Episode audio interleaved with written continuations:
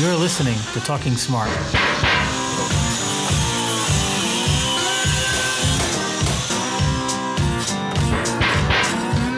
The official podcast of the International Association of Sheet Metal, Air, Rail, and Transportation Workers.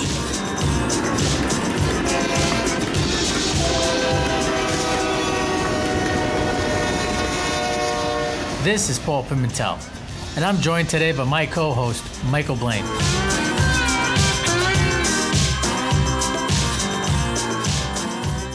You're listening to Talking Smart, the official podcast of the International Association of Sheet Metal, Air, Rail, and Transportation Workers.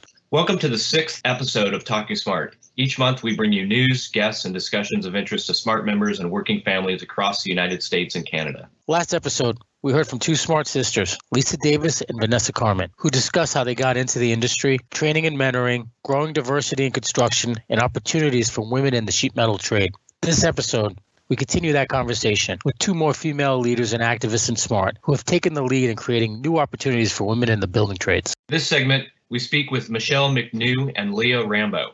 Michelle is the chair of the Smart Women's Committee and a longtime business manager at Local 464 in Ponca City, Oklahoma.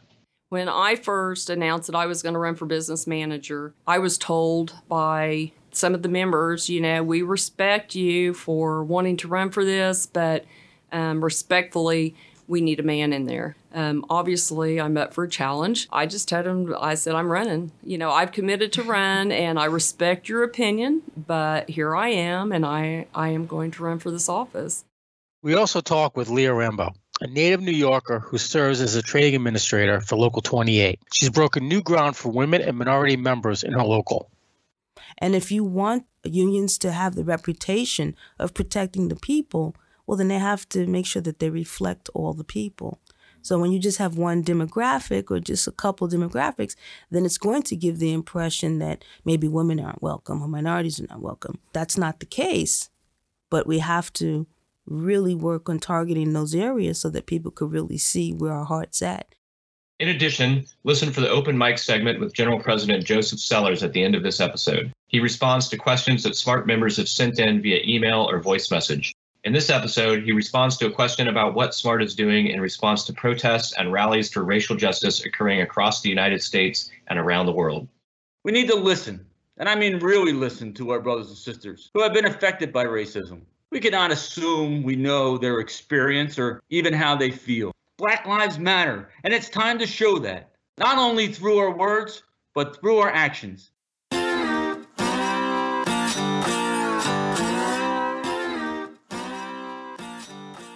Michelle, thank you for being on the show today.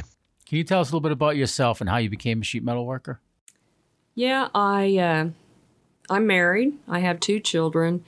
Um, actually, I was working as a bank teller at a bank and working long hours and little pay and seeing people from um, sheet metal workers come through with their checks that was double the amount of mine and their hours was a lot less than mine. So uh, money, benefits, um, hours, all that was intriguing and, and got me to uh, uh, apply for a job there. So it went from there. I didn't have any background, knew nothing about union, knew nothing about sheet metal. Just that's what enticed me to to get into the trade. Now, what was your first job like when you first started? When I very first, we was actually talking about this earlier. When I very first started, um, I, I work in production shop. So walking through the production shop, you feel like you're you're walking the mile, right? Because everybody just stops and they look at you, and it's like, oh my gosh, there's the new girl, you know. And they took me to the place where I was going to be working, and everything after that went pretty smooth. But I was told, you know, I was asked, so have you been picked on? Are you are you you know, anything going on? And I was like, no, it's been pretty good. And come to find out, I had an upstander that had my back from the get go. There was somebody that worked out there that actually knew my husband and pretty much told him, yeah, I know her husband, do not mess with her. And so, without knowing it, I had that mentor mm-hmm. and that upstander standing behind me from the get go, which helped. So, people were pretty good with you then. They were, yeah. You, didn't, you didn't get bothered with too much. Not not right at first, you know. Uh, Over longevity, you have you have your issues, but Right. not right at first. And and what what that did tell me is that the common thing was for the new person, especially female, coming into that job to really catch a lot of flack. You know, I was told this is a shop environment. You got to be tough skinned. You got to be to handle this to keep this job. You you got to be able to take it. So we're just telling you up front, this is not an easy place to work. And so I was warned, you know, and that's how they did. People come in and said, "You, we don't uh, tell on each other, and you're going to hear a lot of things and see a lot of things that you're not going to feel comfortable with, but that's just shop life. So get used to it." But you didn't hear things that you were uncomfortable with because the path was cleared a little bit by it, what it they was said, or cleared a little bit like for when I very first started working there. But then, of course, you know, over time, he's not going to be standing right there by me the whole time. So, so then you do hear things and you see things. And at that time, um, the companies hadn't come in and really cleaned up the areas. So there was a lot of foul language. There was a lot of um, girly calendars and pornography and stuff like that hanging on the walls and and that type of thing. It, it was really a disrespectful environment for for a woman to be in, and that was why they was telling me you got to be thick skinned and not let this. Don't take it personally. It just is what it is because you're in a shop environment. Um, since then, though, luckily I've seen a change.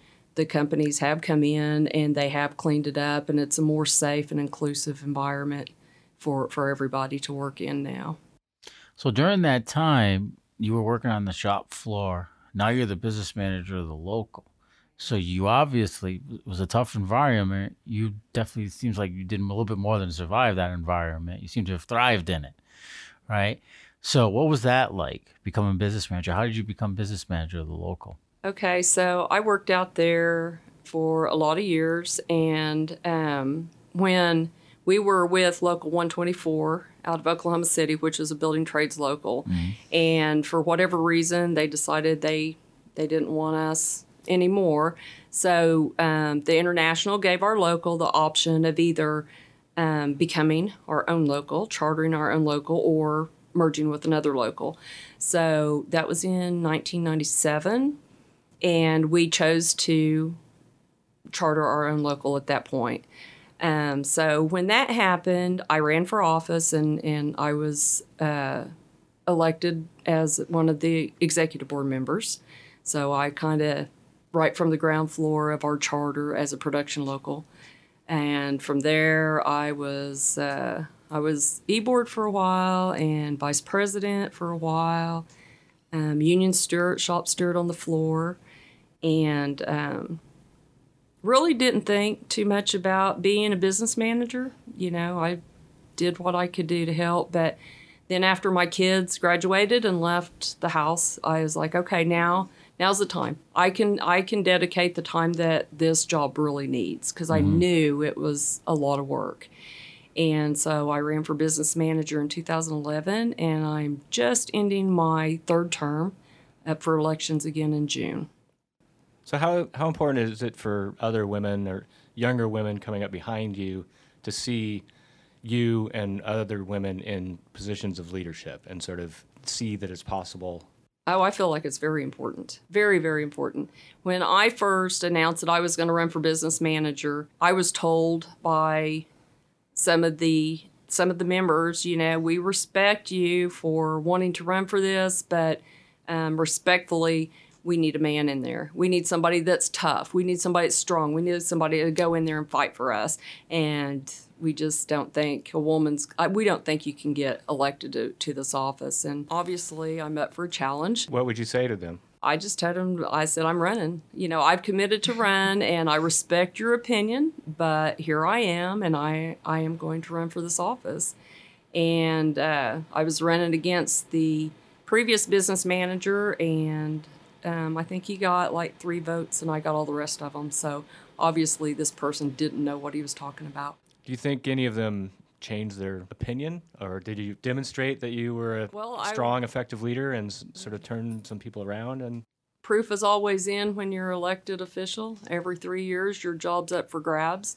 And that was my first term, and for the next two terms, um, nobody ran against me. So I ran un- unopposed, which tells me that they felt like I was doing a pretty good job, or they would have had somebody in there running against me. So you went into contract negotiations, I assume, sometime during your first term. Was that like? Was that were they? Was that a little challenging there? It was challenging, actually. We had contract negotiations. Um, I got elected in July. We had my first contract negotiations in October. So it was really quickly after I got elected. Um, luckily, um, it was Rick Deardahl at the time from International. They come in and help me, help walk through that first negotiation. So that, that it was a learning process, but I had somebody to kind of lean on a little bit for that. And International's always been really good about helping me in any aspect that I needed.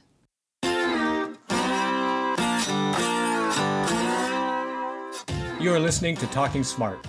As the coronavirus continues to impact our communities and jobs, please visit the SMART homepage at www.smart-union.org for a compilation of COVID 19 resources from across our industries and trusted government sources from throughout the United States and Canada.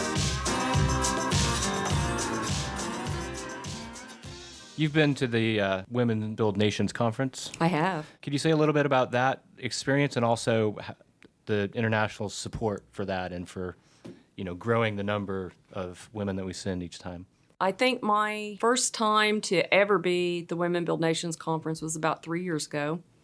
I was told that the year before that there was only like 34 attendees, but they told From me from Smart. from Smart, mm-hmm. and that I had, you know, you've got to go. You you just wouldn't you don't you can't even imagine what the energy is there. And I was floored. I mean, even as a woman, I was I was really taken back by all the energy and all the sisterhood and and everything that was going on there. It was amazing. Since then, we've over doubled our attendees each year.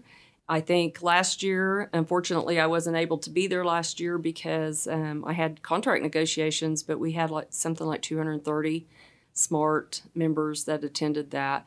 Not only that, but General President Sellers spoke, attended that, um, and was was a big hit. I mean, we had people from other trades coming up and telling us how how much his speech meant, and that they could sincerely they could tell that he was behind us and that he was um, put forth a lot of effort in having respect and inclusion for women in the in his trade. So it made a huge impact, and he's always been there to push you know anything we've needed as far as attendees for the Women Build Nations. He's been there to help us every step of the way. Leah, you were there. At- Yes. And what, what was that experience like for you? it really was amazing. Um, especially when he spoke. A lot of us, you know, we were trying to tough it out, but we all had like our tissues out, and we were like, like, yeah, yeah, that's our guy, you know, that kind of thing.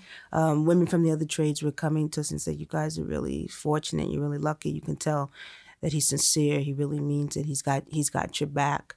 Um, and we felt so we felt so proud.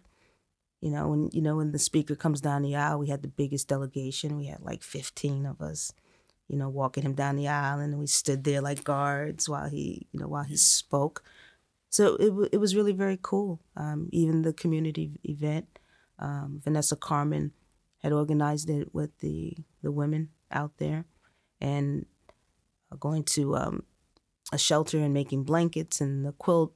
Uh, had a special night for us to like kind of meet and greet and get to know everybody. But it was it was inspiring, and you felt hopeful. Felt very I felt very hopeful So the, in there. The tone is being set at the top, you'd say, Oh, in terms of commitment to recruiting women, diversity in the union. it makes it makes all the difference. I, I mean, I I kind of have a motto: get in where you fit in. So if it's not at the top, then I'll start at the bottom. I'll go in between. I'll try to figure out how to do it. But when it's at the top, it it, it makes life so much easier. So would you say that the significantly increased numbers of smart women going to this convention, just as one example, it, is that a combination both of, a, of leadership, priority, and commitment, and interest on the ground? I'll say no. It's the leadership and the commitment. The interest was already there. the women had the interest, but you know, how do you go to your foreman and say, or your employer, or you know, the job, like, hey, can I go? It costs this, but if you have somebody up top and saying, hey, can you send somebody? Puts a little bit of a pressure, and sometimes not even about pressure. Sometimes just awareness. Maybe you were afraid to go to your business manager and say it, or afraid to go to your e board, but you know, when they're getting a letter from the general president saying, hey, we're supporting this, can you do it? Now they're looking at it, they recognize it. It's on the radar where it just might not have been on their radar before, before because we didn't mention it. Yeah, one thing, speaking to what you mentioned about Joe being there, um, I can say that in the last couple of months, I had other trades come up to me and they're like, yeah, we're going to have a general president come to the DC one. We got to have them at the DC one because you guys had yours there last year. So we're going to have to make sure our person is there. you know, and their and their and their trades and and these other trades, that the women who were the delegates from those trades are going back and they're saying, "Hey, where's our guy? We want to get our guy there too." And so it's it's starting something there. So you know, um, it's not only the women that go to the Build uh, Women Build Nations conference that are affected by it. We've had a lot of business managers and reps that are men go to that and walk out just in awe and even to the point of telling us, you know what? Now we know how you feel. Because they're one man in amongst what 2800 women i think joe mm-hmm. sellers said was there so now we know what it's like to be the one person that's a little out of mm-hmm. place mm-hmm. right so um, but they've gone back and, and started at their women's committees from being at the women build nations conference they've it, it's made a big impact, male or female. So it, it is definitely something to experience, and it doesn't have to be a female person to go to um, really get the, get the gist of what's going on there. One of the, the impacts I saw is when they come back. Like when I look at our union meeting and the attendance now, and you look at the women there, you know, considering the the percentage of women that are in my in my trade or in my union, it's a much higher percentage that's at the union meeting. And then when I look at the faces of the people who are there, the lot, the vast majority of those women have been to that conference. So it kind of like inspires you, puts a fire under you so that you come back like you're active. You want to be at those union meetings. You're the one who's volunteering when they go to, to Albany. You're the one who's willing to be on the picket line. So it really is infectious, the type of um, um, union spirit that's at those at those conferences and it and you take it back home with you Speaking of taking it back home, there, there was a number of resolutions that were developed and submitted to the convention this last summer that spoke to uh, some of these issues. Could you say a little bit about what both what those were and sort of what role locals played in moving them to convention and getting them passed? Well, I would say that for the Smart Women's Committee, that was the first thing that we you know we thought about. This is a convention year, and are there changes that would be helpful? So we came up with some resolutions, um, some amendments, policies that we thought might be put in place, and presented them, um, you know, first to the international. And after we kind of got them all cleaned up, and lawyers looked at it, and, and then we all went back to our individual locals, our executive boards, and presented it there so that they could present it to their councils.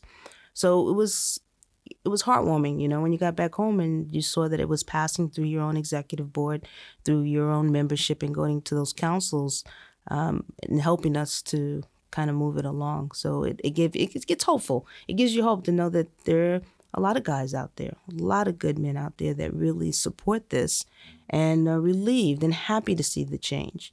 I mean, we talk about making the industry a better place for women, but there's plenty of guys that just don't like that harassment. Plenty of guys that don't want to see pinups all over the place. There's plenty of guys that don't want to see disrespectful te- uh, you know speech or people being hazed and they, that's just not who they are so it also gave a lot of those men the, the strength to to stand up and to back us. us we have mothers and sisters as well a lot of us we have mothers and sisters as well right yeah what, what were some of those resolutions one of them was uh, the goal of doubling the number of women in smart. Yeah. What were some of the key significant issues that were addressed by those? Well, I guess the first thing is the, the key issue is to make sure you recognize how many women do you have, right? In order to double it. So the challenge really is for the local unions to go back and to look at their numbers, look at their apprenticeship programs, and see where they are, and then set a strategic plan to to make a change. Because if you don't if you don't have a goal for yourself, if you don't set set those numbers, then you can never really reach them. And I think sometimes we think, oh, I've got plenty of women. Oh yeah, we look, it's two in that class. We got women. But then now when you start counting, you look at that percentage. It's like, oh my goodness, is that less than one percent? Is that only three percent that we're bragging about because we see this one woman? So it kind of wakes you up and says, all right, we we really need to do better. Our industry. Um, are we tougher to get in than say the fire department? The fire department has more women than us. Police have more women than us. The military, the military is about 25% uh, female. So there's really no excuse for us. So it, it, it made us wake up and, and really look at our numbers and, and seriously, you know, take on that task of improving it. That's an interesting stat you just brought up there because one thing that people have heard out there, and a lot of times they don't say it out in public, but they're still thinking it internally, is that women can't hack this kind of work. They're not strong enough to hack this kind of work. And then you bring this up. You've got 25% of the military are women, right? That's pretty that's a pretty tough job right there. What would you say to them? I would say just that. I mean, it, to me, it's a joke. I did it. In a trade, what, what do we always say? It's not rocket science, right? That's what we all say. You need someone who's dependable, who has a measure of intelligence, who can follow instructions. Um, that's what you need, for the most part. The other things you can you can learn, as one of the uh, speakers earlier today, he talked about, you know, what happened during World War II. What happened? You know, that was women. That was women building the airplanes, flying the airplanes. It's what we do. Um, I think about, you know, as a, an African American woman, I, you know, think about, okay, what, what was it like during times of slavery? That was some hard work.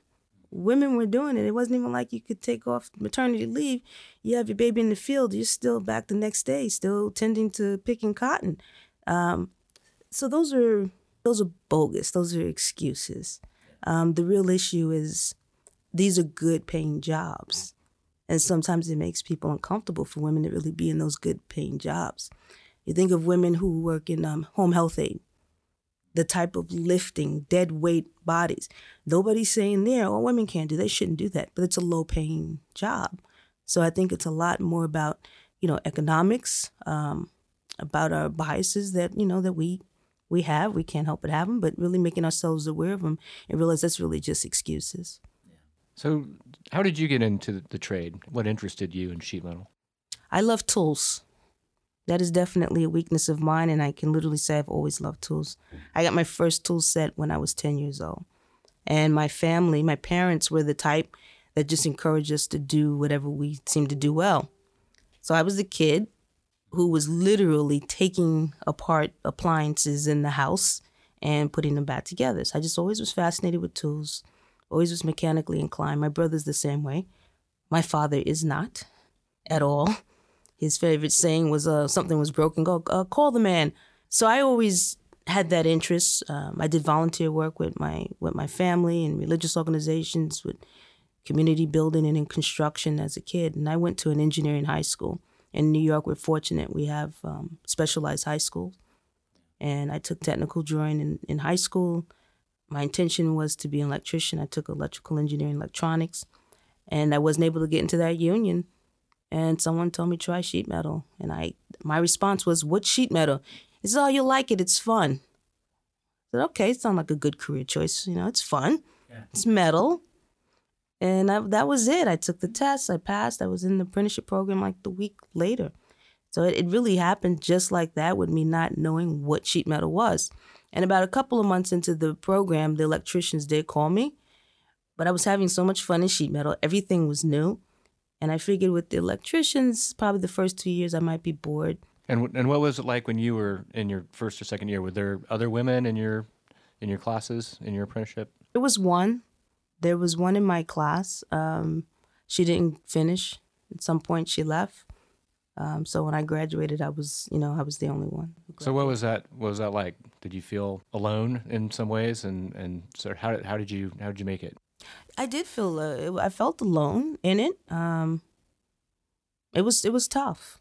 I was fortunate. I I had people that I could you know look to. I had a good support system with friends and family but it was it was difficult. You know, you in a class, you'll have those one or two guys that have one or two guys that I was really close with, and I pretty much stuck with those mm-hmm. couple of guys, and we were always in class together.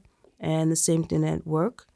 you know, you might find one or two mechanics that, you know, they're going to look out for you, that are going to teach you. And so those are the ones I kind of tried my best to stick around and stay away from the ones that I knew were no good. So in a way, you kind of had a mentorship. I did. I, I did. I mean, the the person who told me try sheet metal was a woman, and she was a sheet metal worker. So she always checked on me. Um, when I was in the the shop, I did about six months in the shop, and I got sent to the field. And the very first mechanic that I worked for, uh, he taught me so much. He constantly pushes me to do more. He still pushes me to do more. He works for me now, but he's still pushing me to do, you know, um, more. But I, I still keep my mentors close to me. And when you went in that first job in the field, were you the only woman again, or one of just a handful? What was that like? I was the only one. For me, being the only woman wasn't bad if nobody was bothering me. You know, I, when you feel it is if someone's harassing you. You know, I I played sports a lot. I played basketball, you know, oftentimes on the basketball court. You know, it'd be me, my brother, and a bunch of other guys. You, you know what I mean? So that was okay. It was I was comfortable around guys. I just wasn't comfortable with that type of harassment. A lot of women have felt harassment out there on the job site. A lot of people don't really realize that that's going on, or a lot of times they don't see it. You know, have you ever seen it yourself? Of course. And have like do you have an example of it of anything that's happened or oh yeah i mean you know it comes in harassment can come in many forms when it's based on gender. So it might be something as simple i won't say simple but like rude or, or crude comments sexually vulgar stuff um, being having to be exposed to pornography everywhere you go people exposing themselves to you on the job that's happened. Um, i've had at least two occasions when somebody tried to like grab me and, and kiss me um, on the job. Were you just sort of shocked in, in the moment, or how did you how did you handle those? I was shocked. I was completely shocked. I mean, it was not someone that I, you know, expected some random old guy. Like I just was like, are you like, are you kidding me? Like I, I yeah, shocked was it. And um, I remember telling my he he was not a sheet metal worker. He was a carpenter. And I remember I told my foreman, oh, yeah, just stay away from that guy. I told the company, I started writing letters. Um, and I remember even after the fact, I would be in a room by myself, maybe doing diffusers, um, which is the air outlets. And he would come in, the, he would be standing by the door, and I would look, and like, he's a really creepy guy. He'd be standing out by the door. And then he came over once to my ladder. And I remember I took my my hammer out, had it on my you know my hip. I just took it out and threw it down. And I got down on my ladder and I picked it back up. And I was like, next time it's not going to miss you. And he didn't come back into my room. But that was, I mean, it was, it was really. So your employer kind of blew it off. Yeah. Just stay away from the guy. What's the difference now in how you would handle that situation or at, if you're advising another woman? What's changed? Well, one big thing has changed is the position that I'm in now. I'm in a position where I can, you know, affect change. In my local union, I'm, I'm on the executive board. Um, so that's one thing. And I'm the training director. So I train the apprentices and everyone around me that we take all types of complaints of bullying, hazing, harassing seriously. And from time to time, I may get a complaint like that from an apprentice. And I get a full report, make sure that the um, employer knows what the allegations are, make sure that the business agents know, and the manager, and in Local 28, we're fortunate to have a director of EEO and officer of court compliance that also, so I make sure everyone knows. And then we all do our investigation. And I, you know, I find out that when there's transparency like that, um, everybody's doing the investigation. The the employer looks and sees what's going on and, and makes the you know the appropriate decision. I don't sweep anything under the rug. And this is what happened. We have to address it. Uh, we try to address it as as quickly um, and as positively as we can and move on.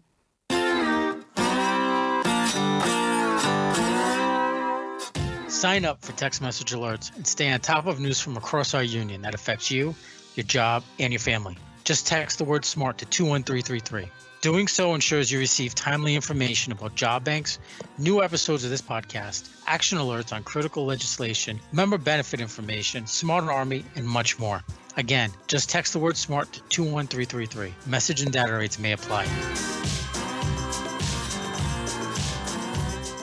With the Me Too movement and some very high profile famous people being held accountable for uh, sexual assault, has that had an impact on the workplace at all in terms of awareness, discussions, and knowing that there's real repercussions? Absolutely. And even before the Me Too movement, you know, at least what I was preaching is we got to get out of the Stone Ages. How long can we think? I mean, some of the behavior that we are just accustomed to is okay. Like, look at the rest of the world. So, you know, for our industry, we have to speed up our progress really quick. Otherwise, we're going to be in some hot water. So, we're really trying to have those discussions in terms of what is professional behavior? We are professionals. We get paid as professionals. And I would say to them if you want to have pinups, that's fine. At home. Put them all in the refrigerator at home. That's where you can put your pinups. Not in the game box, not on not on the walls. And when you say put them at home, they're thinking, well, I can't put that at home. Well, your behavior. Right. You're, we're- you're being paid a certain amount of money to behave in a certain way. It's just that simple. What would you say about the importance of being in a, in a union and, you know, as women in your union, but collective action and being in a union to, to take on and address these kind of issues? Well, I can't even imagine having to deal with some of these things and not being in a union. You know, Vanessa Carmen, you know, she started out not in the union. Like that's that's pretty tough, you know. Um, so the union gives us the the support. It gives us the voice to be able to say those things. These conversations aren't even happening, I believe, on a construction site, a non-union construction site. I try to get all those women in with us because um, you know the unionism is that collective voice that you have for for power, um, for there to be protection of a of a contract of a of a constitution, and having that amendment in our constitution now, where it specifically um, talks about that type of sexual and discrimination and hazing, harassing, and bullying. That's really important, and it's it's really powerful because it it's not only sets the tone, but it lets people know that you know you're not playing around. You gotta change or or deal with the with the consequences of not changing. So organizing and growing union market share is the best, perhaps, tool out there for ensuring fair treatment. Absolutely, absolutely. Well, not just that, but how does diversity, right, and diversifying, not just with women, but with people of color as well, how does it help us, especially when we're facing a, a recruitment shortage right now, right, and we're looking to man work, uh, not man work, but deal with workforce issues. So there's no worker shortage. It's just a shortage for us, right? So what we have to do is look at the areas where we were not commonly looking. And those areas are growing, right? So if you're not recruiting women, there's millions of women out there. If you weren't creating, you know, recruiting minorities, well, they're out there. So I think as an industry, uh, for us to survive and for us to grow, I mean, it's it's looking at the numbers. Look at our the census. Look where populations are growing. Are those areas where we were recruiting? No, we need to go there. And if you want to unions to have the reputation of protecting the people, well, then they have to make sure that they reflect all the people. So when you just have one demographic or just a couple demographics, then it's going to give the impression that maybe women aren't welcome or minorities are not welcome. And union members, we feel like that's not the case, but we have to really work on targeting those areas so that people could really see where our heart's at because sometimes it's hard to see it when you're looking on the outside. Traditionally, it, it's not a place where women are. Traditionally, it's not a place where minorities are. And so it's easy for people to turn, you know, certain groups against unionism because they're like, well, we're not there. It must be true. So for us to show it's not true, you really have to, um, we have to make a really big effort on that. Michelle, how have you seen things change in the last 20 years, right, since you first started, in terms of how women have been treated at work? Well, like I say, coming from a production shop, you know, I, I've seen a tremendous change, not only with the union, but with the company as well on what's acceptable. And, and the, well, you know, one of the things we made leaps and bounds with our resolutions and amendments. We, the, Smart Women's Committee actually had seven resolution amendments that we uh, come up with, and all seven of those passed. All seven of those got adopted into our Constitution. And one of them was um, the resolution to fostering a productive and positive work environment. Mm-hmm. And so, you know, and that's for all levels of our organization. That's from IA down to adopt specific um, anti bullying, hazing, harassment language in policies, code of conducts, uh, code of excellence, all of those things. And when you have those policies in place and you have this in the Constitution that we can fall back on, not only that, but uh, also the one for uh, uh, misconduct and penalties. Mm-hmm. Knowing that even if you're from a smaller local and maybe you don't have the buildup that Leah's local is fortunate enough to have, you go to your business manager and say, Hey, I've experienced this. And if you get nowhere with that, with all these things now being in the Constitution, you have another avenue. You get a hold of the IA and say, Hey, my Constitution says this, and I'm not being represented in a way that I feel like is fair and equal, and I need some help here, and, and you will get it. So, what sort of resources are there for, for locals that aren't aren't there yet or want to you know want to move in that direction? Is there like a, a toolkit or templates of some of these policies that they can how do they find that kind of thing so some of the best practices for recruiting and retaining women you can find online a couple of organizations are um, oregon tradeswomen chicago women in the trade.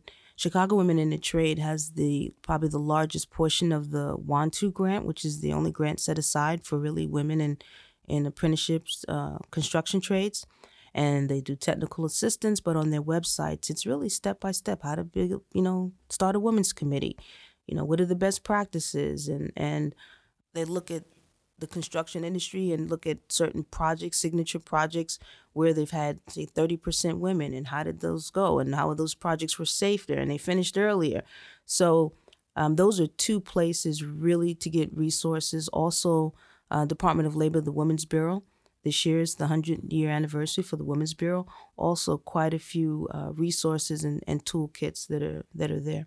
What about for a template of a policy for fostering a positive workplace? If people are looking for actual language of some of this stuff, right? I would say that um, a lot of the policies and those type of things that I've been able to utilize as a small local, anywhere from record retention and destruction on through this, you know, these type of uh, code of conducts and and uh, policies in place, I've reached out to the international, and they've already drawn these up to utilize for the international. So they're more than happy to give those to the locals mm-hmm. to as a template to go off of and and to um, make it their own. You know, make the changes they need to make to make it their own, and, and that's what I've used. That's what I've used.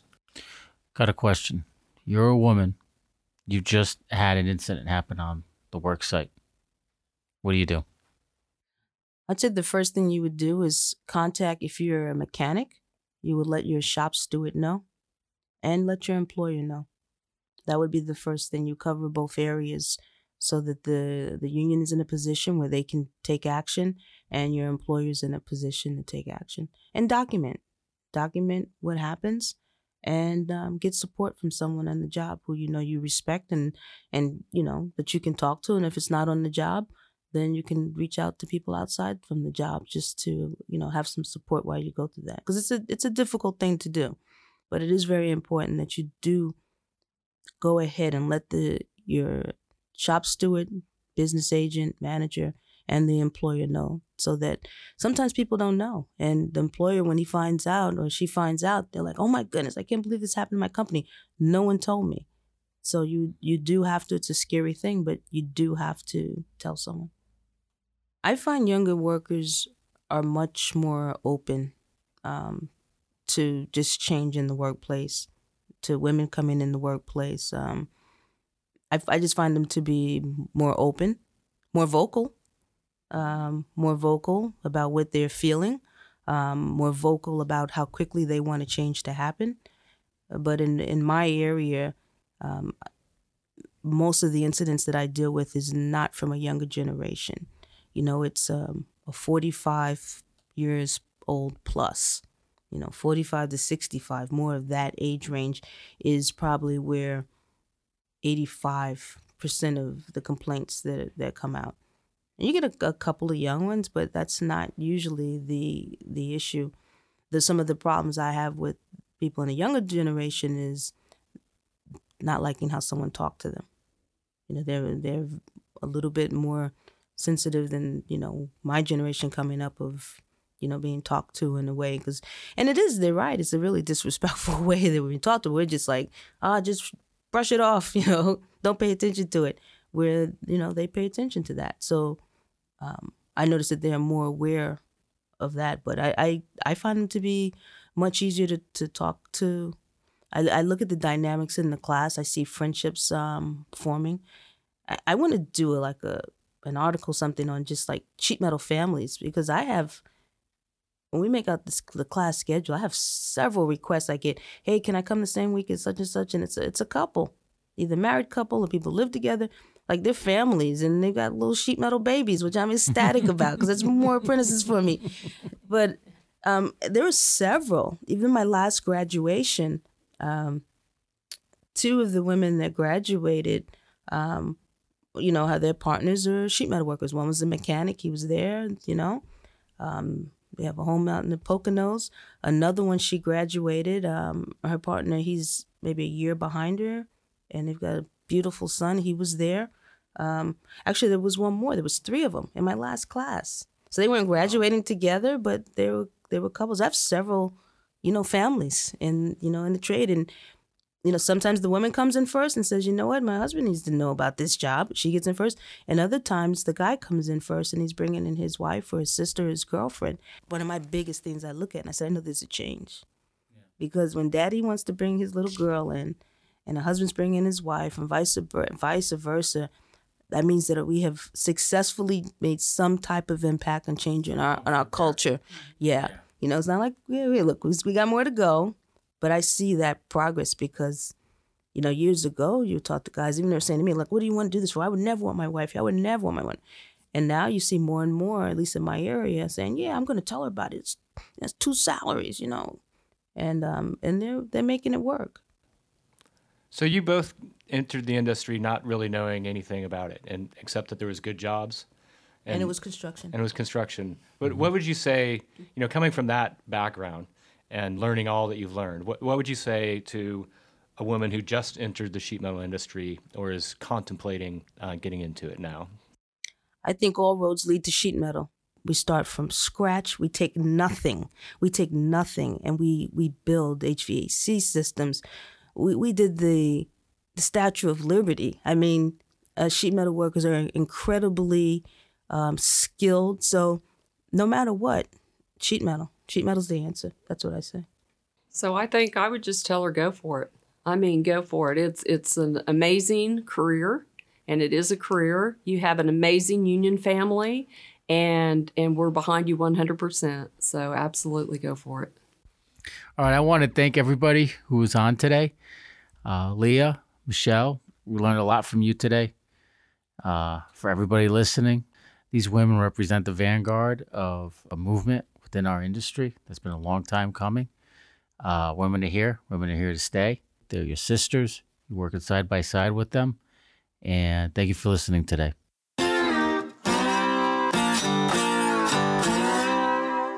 Sign up for text message alerts and stay on top of news from across our union that affects you, your job, and your family. Just text the word SMART to 21333. Doing so ensures you receive timely information about job banks, new episodes of this podcast, action alerts on critical legislation, member benefit information, Smart Army, and much more. Again, just text the word SMART to 21333. Message and data rates may apply. Welcome to our open mic segment with General President Joseph Sellers. Our question for this segment comes from Jonathan Stogner, a Local 83 member out of Albany, New York. He asks in his own words, what materially is the Smart Union doing to assist the Black community, our brothers, sisters, and cousins? Well, first, Paul and Michael, thank you for bringing me into this podcast. And uh, I also like to thank Jonathan for his question. We witnessed the murder of George Floyd right before our eyes and without a sense of humanity.